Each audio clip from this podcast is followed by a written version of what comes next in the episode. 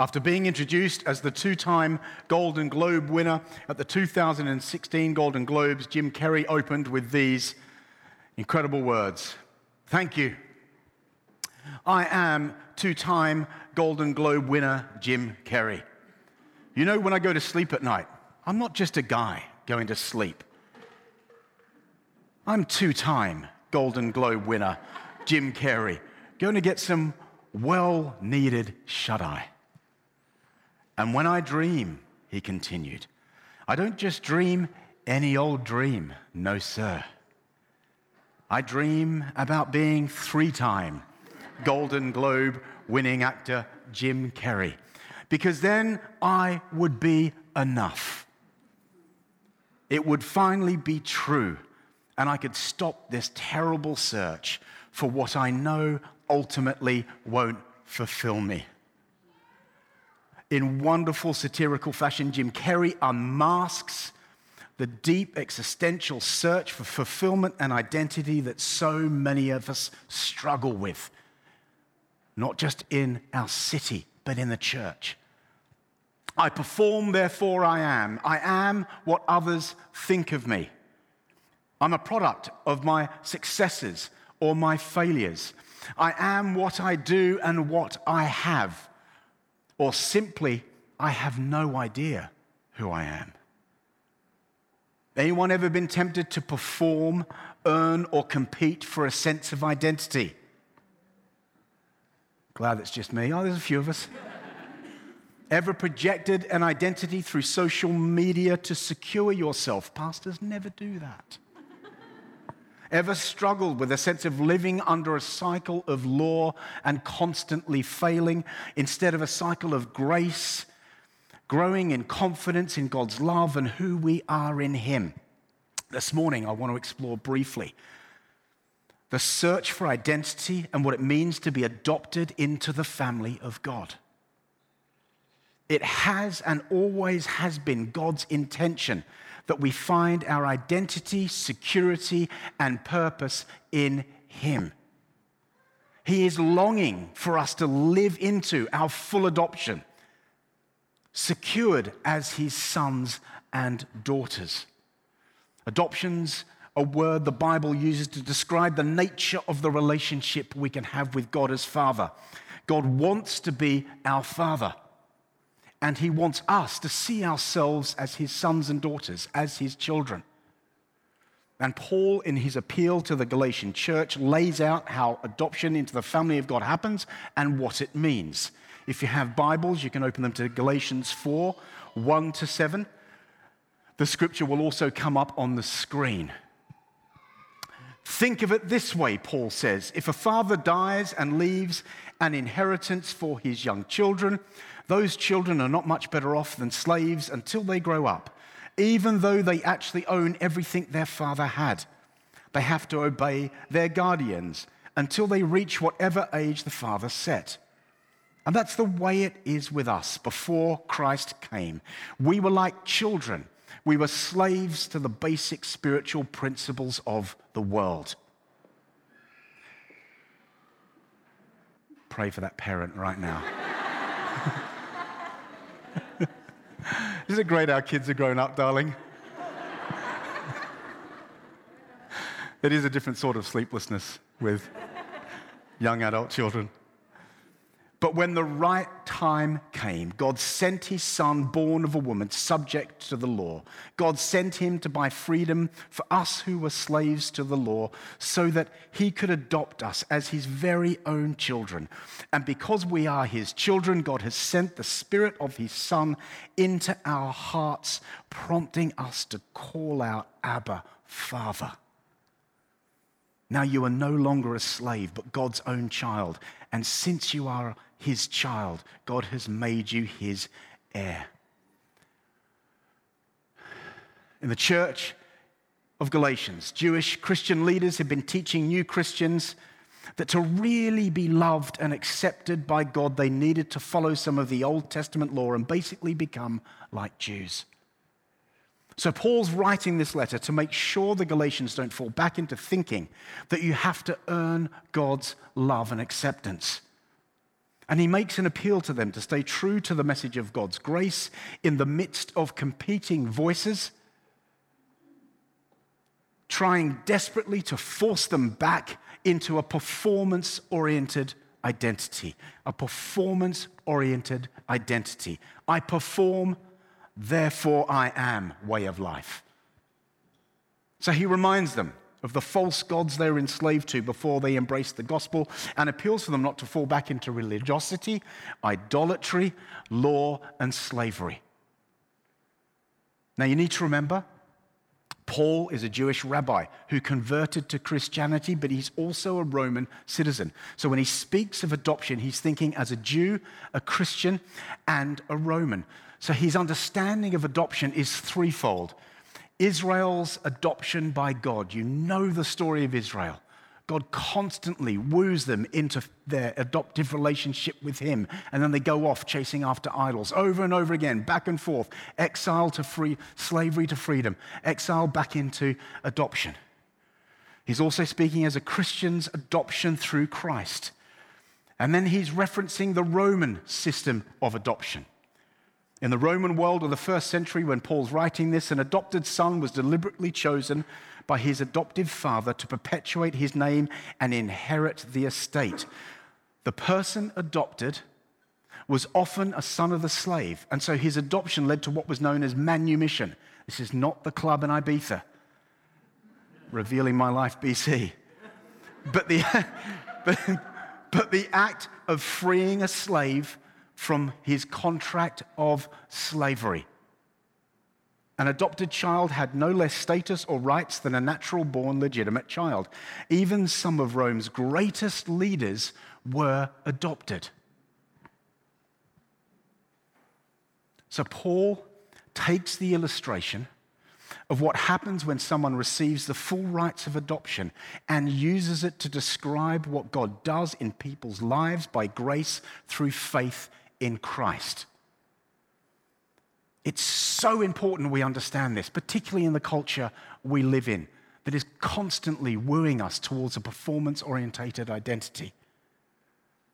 That at the perfect time, God the Father sends his Son into the world so that through him the whole world might be delivered from slavery. And as the Holy Spirit is poured into their hearts as a seal of their adoption, the Abrahamic promise of Israel's adoption by God becomes a reality yet again. The Son becomes a slave, that those who were slaves become children belonging to God. The great exchange of, on the cross. And what's true for the early church becomes true for us that at the right time, God sent his son, subject to the law, to buy freedom for you and me who were slaves to sin, so that he could adopt us as his children. Do you know that? It's through Christ that we experience liberty from slavery, adoption into a family, and live as children of God.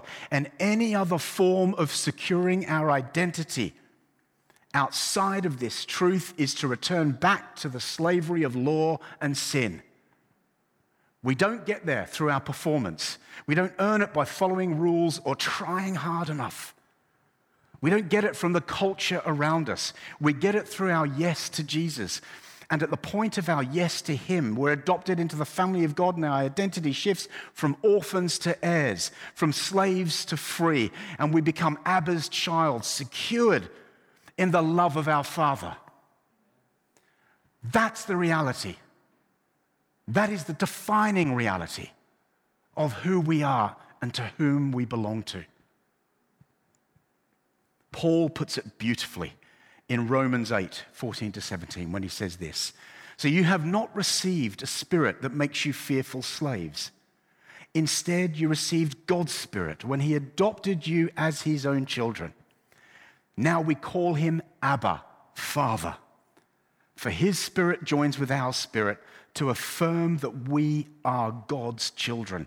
And since we are his children, we are his heirs. In fact, together with Christ, we are heirs of God's glory. If we share in his glory, we must also share in his sufferings. The Spirit fills our hearts as a confirmation of our experience as adoption, and the cycle of slavery is broken. No longer slaves, as the song sings. And as Abba's child, we live with our identity secured in the love of God through the power of the Holy Spirit. Outside of that, we're orphans. And as orphans, we live a life of performance orientation where our identity is through what I do. Simon Tugwell, in his book on the Beatitudes, puts it like this like runaway selves, we either flee our own reality or manufacture a false self, which is mostly admirable, mildly prepossessing, and superficially happy. We hide what we know or feel ourselves to be behind some kind of an appearance, which we hope will be more pleasing. We hide behind pretty faces, which we put on for the benefit of our public. And in time, we may even come to forget that we are hiding and think that our assumed pretty face is what we really look like. Living as though I have to manufacture my sense of being.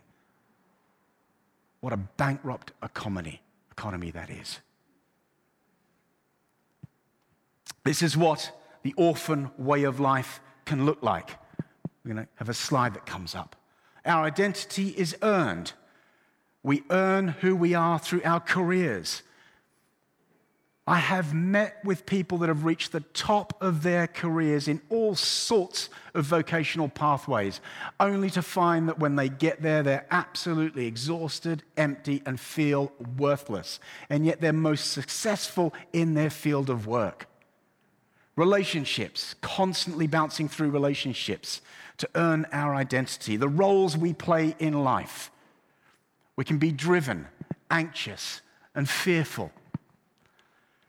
We find security and significance achieved by what I do and what others think of me. Happiness is sought in autonomy from God.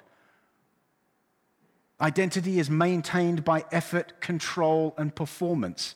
I am constantly on the hamster wheel, performing for my identity. I once said in a message when I was speaking about this we need to shoot the hamsters.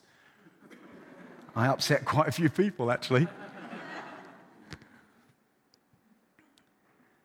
Identity in success and the accumulation of material possessions. I mean, I'm describing the milieu of LA culture, am I not?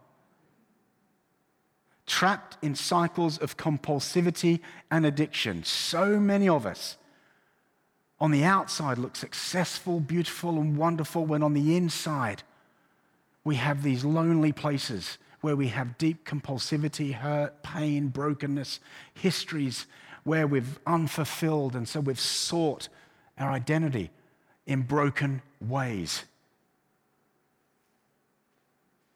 And then we avoid reality through denial, hiding ourselves from God, hiding our true self from others, even hiding from ourselves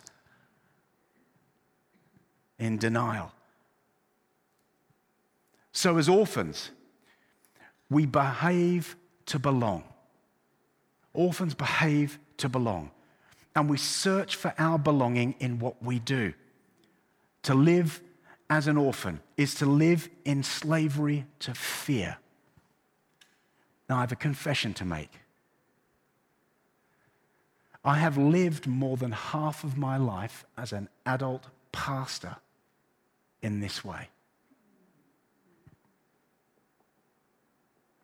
That if only I reached a place of holiness if only I prayed hard enough. If only I did the disciplines hard enough. If only I was able to finish the one year in a Bible thing. Ah, oh, every new year, here we go again. Download the app, get the Bible, off we go. Only to fail and feel just, uh, if only I pray hard enough. If only I become the best pastor on the planet, which I can't because Gare Jones is that. and then finally, finally, I decided to stop. I was just so exhausted, so exhausted and tired of performing as a pastor. So many pastors I know live like this. We see it with a history of them falling off the edge because they're living the false self, desperately attempting to secure themselves by being great pastors.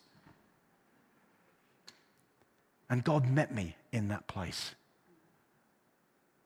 I'd love to say it was a glorious moment, but it was more like a, ah, oh, about time. it was in love, but it was about time. And I was like, yeah, it's about time. I'm exhausted. Yeah, huh? I bet you are. Now, watch what I can do. Stop the performance and watch what I can do. Do you know, some of the most godly, powerful people I've met are the unknown saints who have that profound sense of deep contentment in who they are.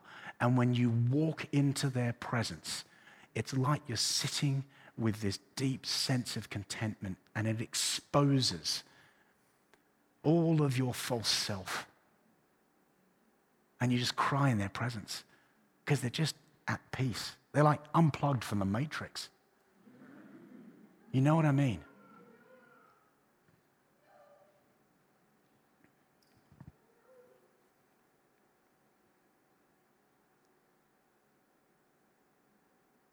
As Abba's child, we belong to Him, and from that place we behave.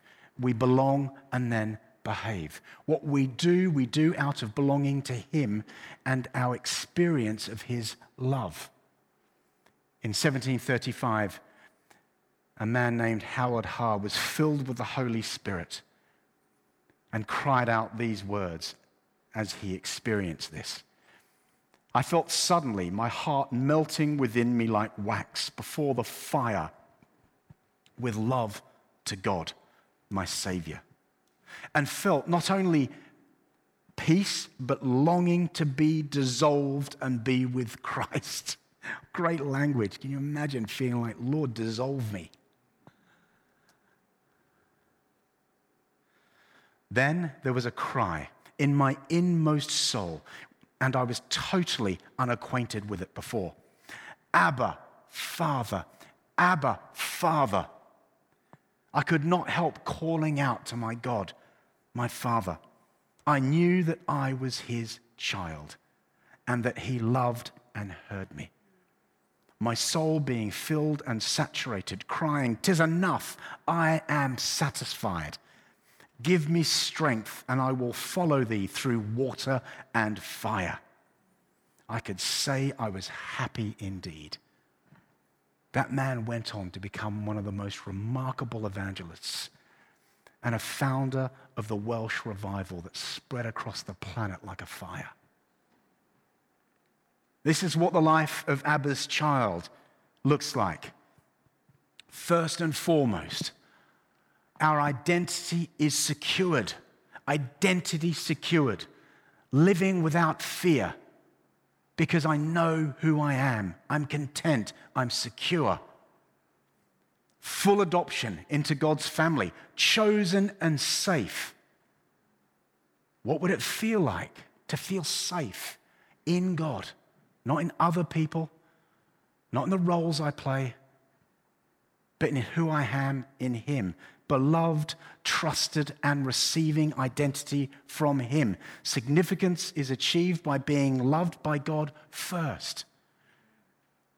It's first button, first hole stuff. You know that? First button, first hole?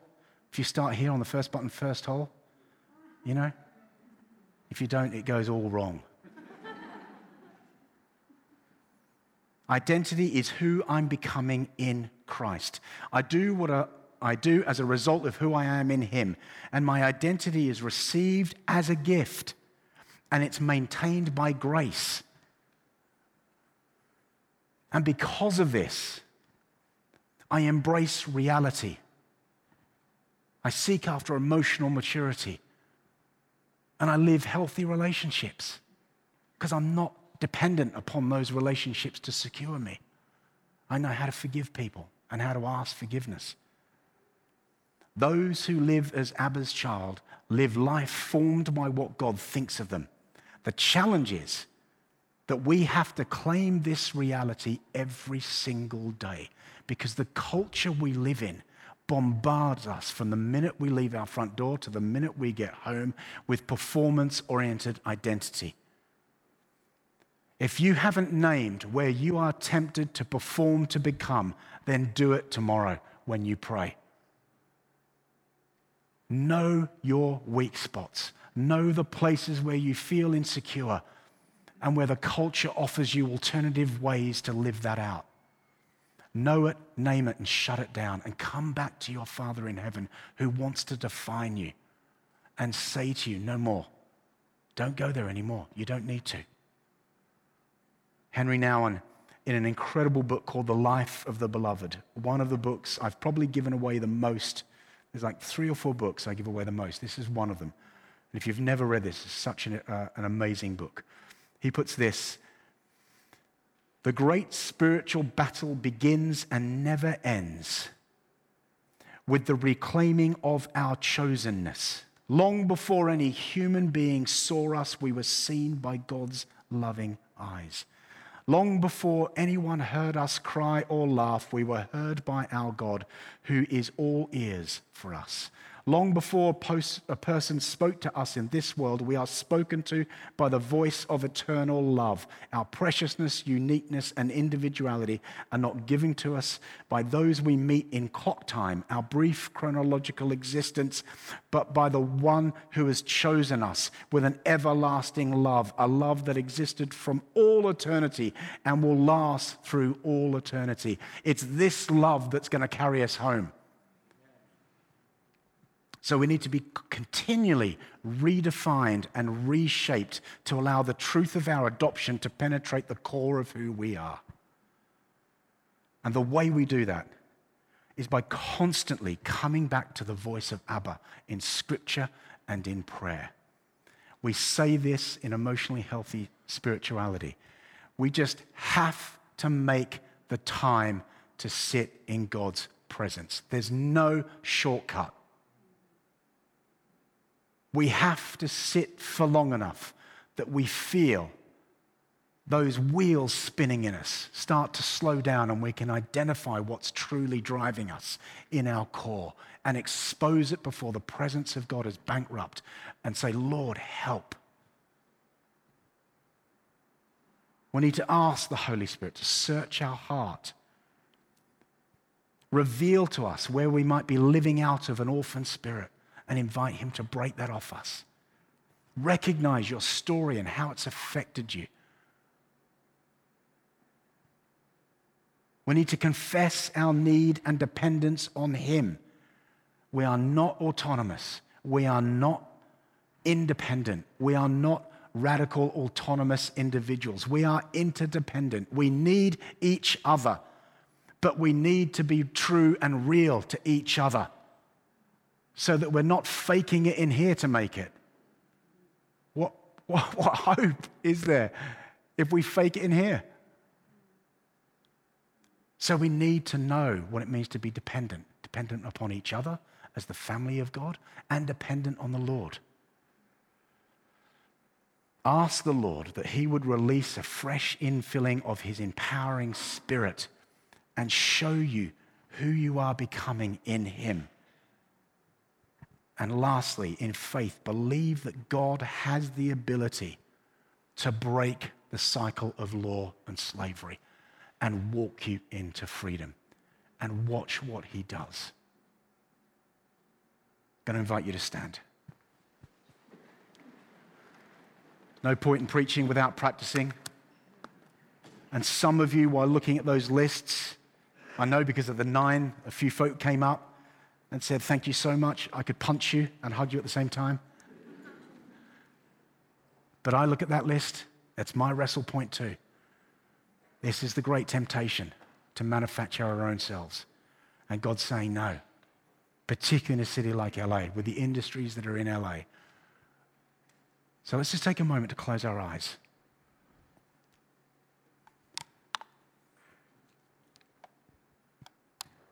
Going to invite the Holy Spirit to fill this space, to reveal to us the places we need to be vulnerable before Him, to know that we know that we know, to invite the spirit of adoption to break into our hearts, to unmask that which is not from God. And I'm going to ask you just at this moment, everyone's eyes are closed, just to stand before the Lord, as it were, naked. Lord, here am I. For some of you, you'll know straight away these places where you wrestle, where you're tempted to perform. For some of you, you are absolutely bankrupt and exhausted. And God's saying, I got you. Glad we got here. And now watch what I can do. For others, you know you're wrestling with things that have caught you captive. The Lord's saying it's time to give them to me. He wants to break the orphan spirit from us.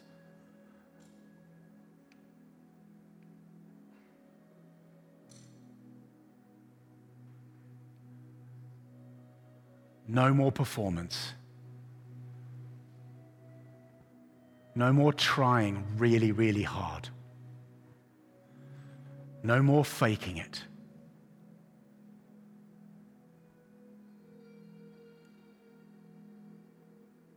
Because as Abba's child, you don't have to. And so, Holy Spirit, fall afresh on your sons and daughters. Holy Spirit, fill us with the relief of knowing we belong to the Father.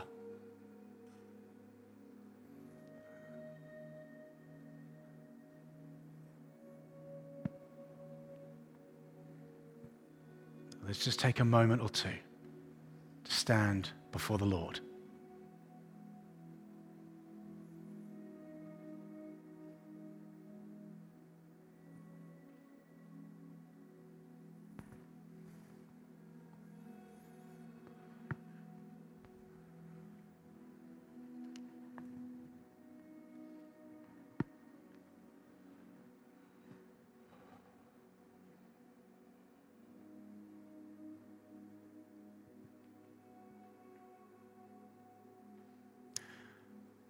Just feel sense I need to say this to someone here, maybe more than one person here. That that thing that you've done or that's been done to you that you think separates you from the presence of God, that's a lie. It doesn't. Nothing. Nothing separates you from the love of God that is in Christ Jesus. So give it to the Lord. Let Him take it from you. And watch what He can do in that space.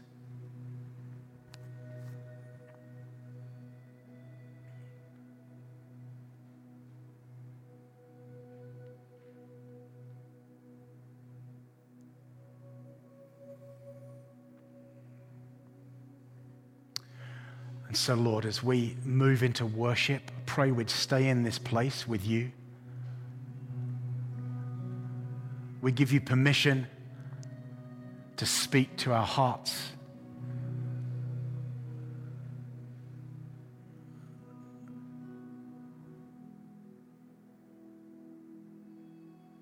And we step into full adoption as your sons and daughters. So as we worship, invite the Lord to fill you, that you might know that you know that you know, that you know you are God's son, God's daughter, and He loves you.